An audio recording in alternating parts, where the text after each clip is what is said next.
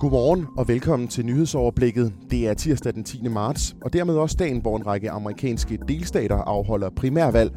Men først et kig på de seneste nyheder fra ind- og udland. Mit navn det er Mathias Sinius Mølgaard.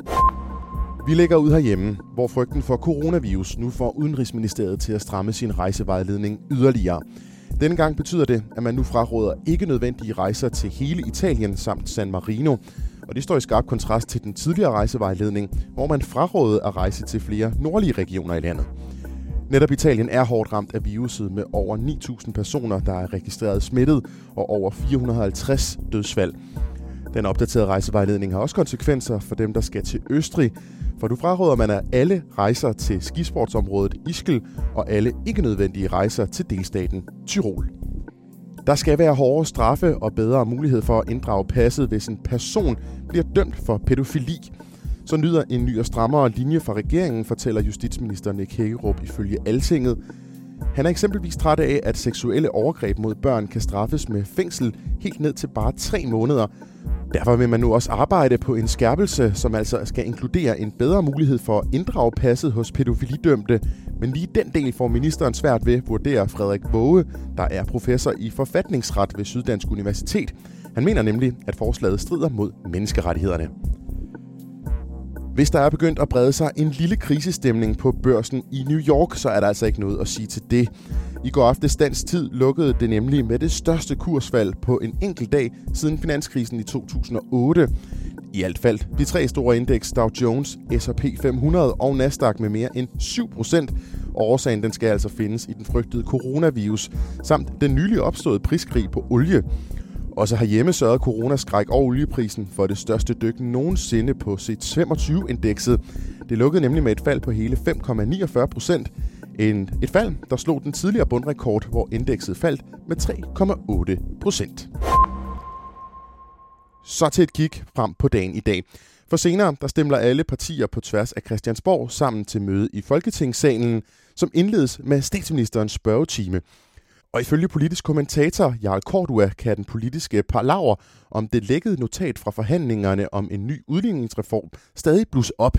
Ifølge regeringsnotatet ønskede Venstre angiveligt at få til gode set fem vigtige kommuner med Venstreborgmester.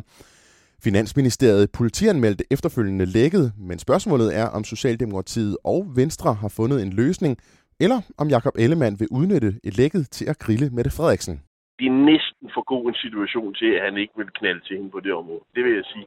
Men lad os nu se. Det kan jo være, at de er blevet købt inden, og så drosler han det lidt ned, fordi forhandlingerne er kommet videre. Jarl Kortua hælder dog mest til, at Venstre vil udnytte situationen til en dag at fremsætte krav til de videre forhandlinger. Altså en mulighed for ligesom at få hende personligt fedtet ind i alt det der. Også den øjeblikkelige opsigelse fra Finansministeriets pressechef Sika Nolsø bliver formentlig rettet til statsministeriet. Hun forklarede, forklarede ganske kortfattet efterfølgende over for Ritzau, at stillingen er, citat, svær at have, hvis man ikke er professionel socialdemokrat. Og det fik Adder bålet til at blusse op om, at den socialdemokratiske regering har ansat embedsfolk med tilknytning til partiet.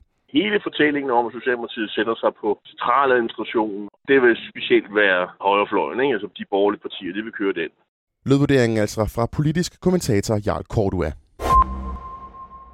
Herfra vender vi blikket mod USA, hvor en lang række amerikanske delstater afholder primærvalg. Og mens præsident Trump går til genvalg på posten, ja, så er demokraterne stadig ved at udpege deres kandidat, der skal vriste det hvide hus fra republikanerne. Demokraterne har kun to kandidater tilbage, nemlig Bernie Sanders og Joe Biden, efter at alle de øvrige kandidater har trukket sig. Sanders lå tidligere klart i front, især fordi Joe Biden med øgenavnet Sleepy Biden har virket noget ufokuseret i debatterne. Men nu er den 77-årige demokrat vågnet, lyder det fra USA-kender og professor i statskundskab ved Aarhus Universitet, Derek Beach. Han har selvfølgelig mange år i senatorer. Han er moderat, han er charmerende, han har um, særligt nogle af hans personlige tragedier, at mister en kone og, og børn den måde, han kommer igen på at tale om det på, gør, at han er meget sympatisk. Men trods sin erfaring her under sin tid som Obamas vicepræsident gennem otte år, så mangler han stadig politisk pontus, fordi der er altså en grund til, at han to gange har tabt forsøget på at vinde en nominering, men Biden er demokraternes bedste bud ud af et meget sløjt felt. Vi står tilbage med de 70 år, ikke? Så det har været en forsømmelse hos demokraterne at sørge for en ordentlig magtoverdragelse til den næste generation. Det sidste primærvalg er i Puerto Rico i juni, hvor demokraterne til partiets konvent vælger sin endelige kandidat, der skal dyste mod Trump. Det store problem for republikanerne og Donald Trump er, at for hver en amerikaner, der elsker ham, så er der to, der hader ham som pesten. Trumps tilhængere er meget trofast, og de vil nok dukke op. Men hvis vi får den her massiv valgdeltagelse fra demokraterne, blandt de sorte og de mere moderate, veluddannede øh, folk i forstederne, så, så er det svært at se, at Donald Trump kan gentage succesen for 16. Og præsidentvalget finder altså sted den 3. november. Og her er så også, hvad du ellers skal holde øje med i dag, denne tirsdag.